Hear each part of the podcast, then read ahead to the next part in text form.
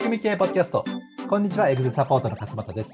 日本アントレプレナー学会の清水さんとお送りします。本日のテーマは、ビヨンドイーミスについてお話をしていきます。清水さんよろしくお願いいたします。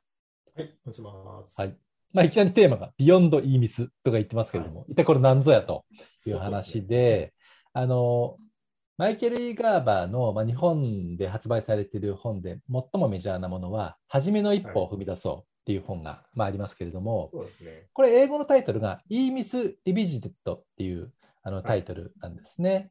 はいで、その Beyond e m i s っていう今回のテーマ、これまあ本の名前で、はいマイケル・ガーバーの未翻訳、まだ日本で翻訳されてない本の最新刊の名前が、まあ、Beyond e m i s ということで、まあ、ビビヨンドですよね。e m i s を超えるとか、e m i s のその先へとか、そういう意味だと思いますけれども、はい。まあ、今日はですね、その本の、まあ、レビューとかご紹介をはい清水さんの方からしていただければと思いますので、はい。はい。それではよろしくお願いいたします。はい、はい。お願いします。はい。ちょっとえっと、このビヨンド、まあ、正式に言うとビヨンド・ザ・イーミスっていう本なんですけども、こはいの本は2016年に出ましたので、おまあ、そんな最近ってわけじゃないですね。ただ、そうですねラバさんの本としては一番新しいという、ーなるほど。えーことになっています。はい。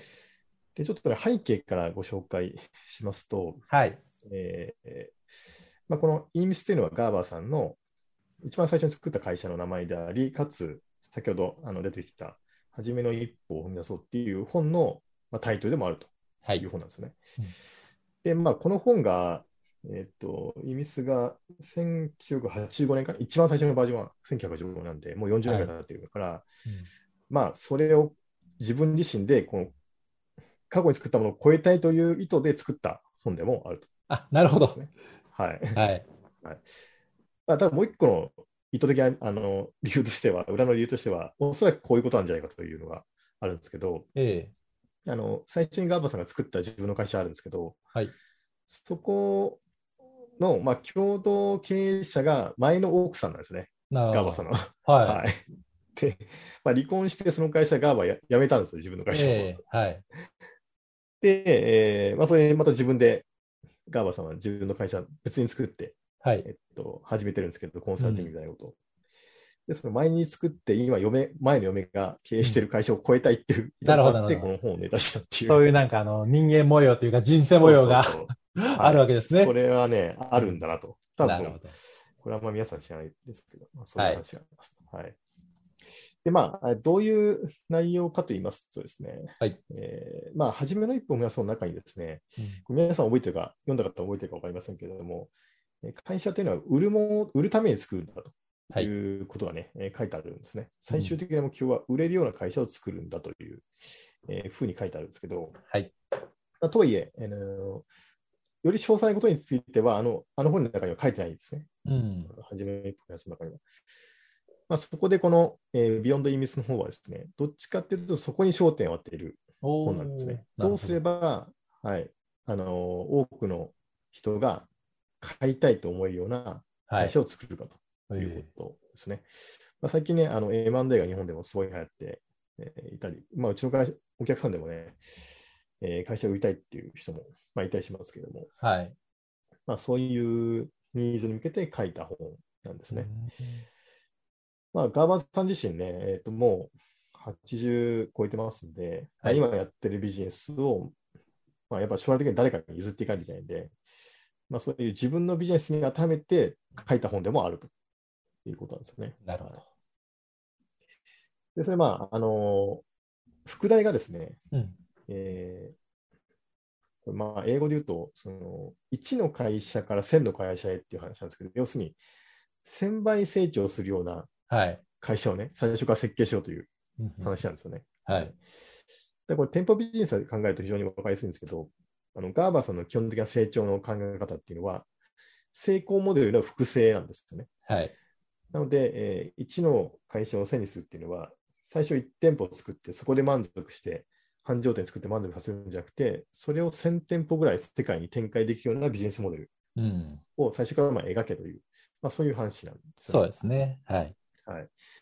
で、ここが結構キーポイントで、まあ、店舗ビジネスの場合には非常に分かりやすいんですけど、例えば僕らみたいな、えーまあ、コーチングはいと。かですね、まあ、ちょっと研修みたいなビジネスの前にも、まあ、同じように考えなさいとうんと。ころで、この1というのが最初の成功モデル。はい。これを複製させていって、1000にしなさいというそうです話なね。んで、はい。多分店舗ビジネスやってるうー方は分かりやすいんですけど、それ以外の方は、その最初の成功モデルが一体何なのかとうんい。うところ、まあ、これをね、見極めなさいという話をしてるんですよね、最初に。はい。ただ僕らの場合だと、あのまあ、一人のコーチがいて、えー仕組み系の。で、その人がちゃんと、あのクライアントに対して、えーコーチングして成功させることができるというのが一つの成功モデルですね。はい。で、それを例えば仕組み化して、マニュアル化して、同じようにできる人を1000人増やしていくうといん。う考え方ができるということですね。あのあともう一個別の例としては、あの昔ですね、ガーバーさんとさんのところに一緒に、えー研修受けに行った社長がいましてですね、はい。でその人はあの、調剤薬局やってるんですね、うんあの漢方薬売ってる薬局で、はい。その漢方って、そのお客さんっていうか患者さんの状況に合わせていろんなこう組み合わせをして、うんあの処方するわけなんですね。はい。で、それを今、社長自身がやってるから、そこからもスケールする道筋が見えないうん。というふうに言ってて言っててですね、はい。でそれでまあ困って一緒にまあ行きましょうという話になったんですね。はい。でこういうなま悩み抱えてる社長結構多いと思うんですね、サービス業の場合って。まあそうですよね。自分がね、やってしまってっていうのはね。はい、はい。で、それで、えーまあ、実際、ガーバさんのところにあの教えてもらいに行って、えーまあ、聞いたんですね、その質問。でそしたら回答としては、うあの今、そのいろんなお客さんがね、えー来ていると思いますけれども、その一番、なんていうかな、あのあなたが助けたいと思う患者さんってどういう人かと、うんいうふうに聞いたんですね。はい。でそしたらその社長が、あれ、これこれこういうような、えー病気とか、こういう症状を抱えている人が、えー一番、えー助けたいというふうに言ったんですね。じゃあ、そはいこの人をまず助ける、うーためのこうパッケージを作れという話をしたんですね。あ、パッケージをですね。はい、漢は方い漢方薬の。うん。そうすると、顧客像が明確で、あの症状が明確なんで、処方性も明確になるはずなんですね。はい。で、それがあなたの試作モデル、成功モデルですと、一つは。プロトタイプだと。はい、うんで、それが今、日本に何人いますかと、そういう患者さん。うん1000人以上いますよね、当然ながら。はい。でそれまず一つ成功させなさいと。うんで、同じように、それがうまくいったら、同じように別の症状を持った人うん。に対するパッケージを作りなさいとはい。で、それをどんどん複製させていけば、あなたのビジネスっていうのは、まあ、スケールできますねという話をしたんですね。なるほど。で、それ今、その通りにその人はやってるんですけど、うん。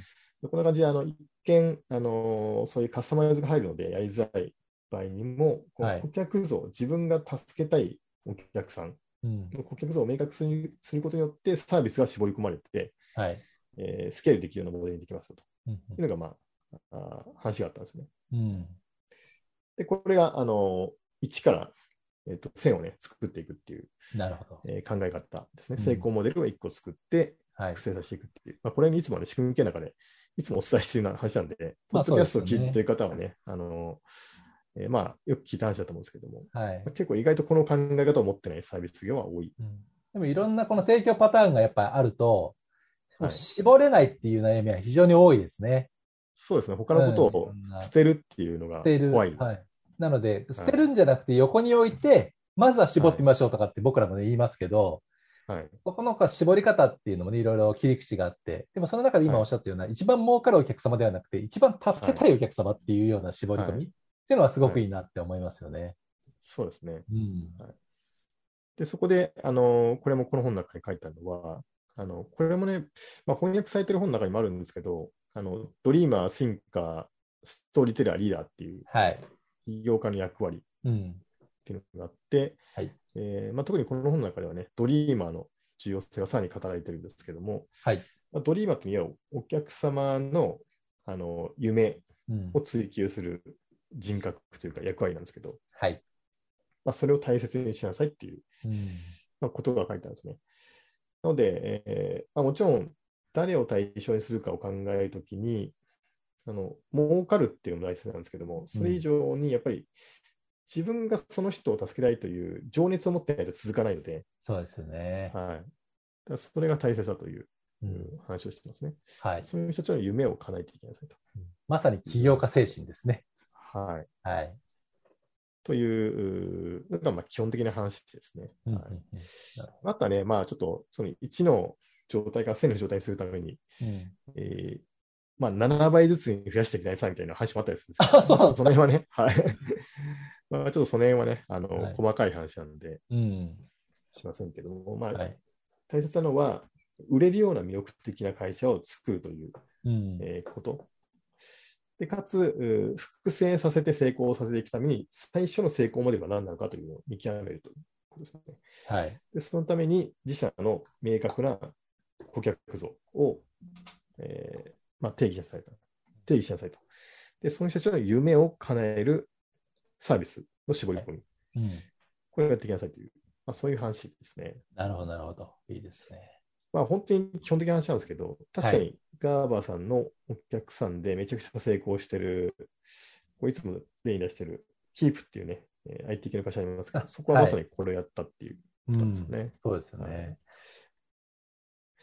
まあ、そんなような話ですね。はい、ありがとうございます。はいでマイケル・リガーバーの、ね、言葉の中で、まあ、清水さんもそうでしょうけど、僕も好きな言葉として、その永遠に所有していけるように、しかし、はい明日にでも売却できるように、今日のビジネス構築に、えー臨めと、あ、そうですね。はい。はい、というのがありますけれども、これはいわゆる、まあ、う売る売れるようにっていうところを目指すんですけど、売っても売らなくてもいいという、この選択肢を持てというところでね、あのい、い意味でしょうけど、やっぱりそうやってもやっぱり日本の中でも最近ね、うんお問い合わせやっぱ多い,、多いですけど、売りた、はい買いたいというね、やっぱニーズは非常にあるので、はいうん、それをねそうでじゃあ具体的にどういうステップでやればいいのかっていうところが、まあ、この「Beyond the E ミス」に書いてあるんだとしたら、このはい未翻訳っていうのはちょっと 悲しいですね。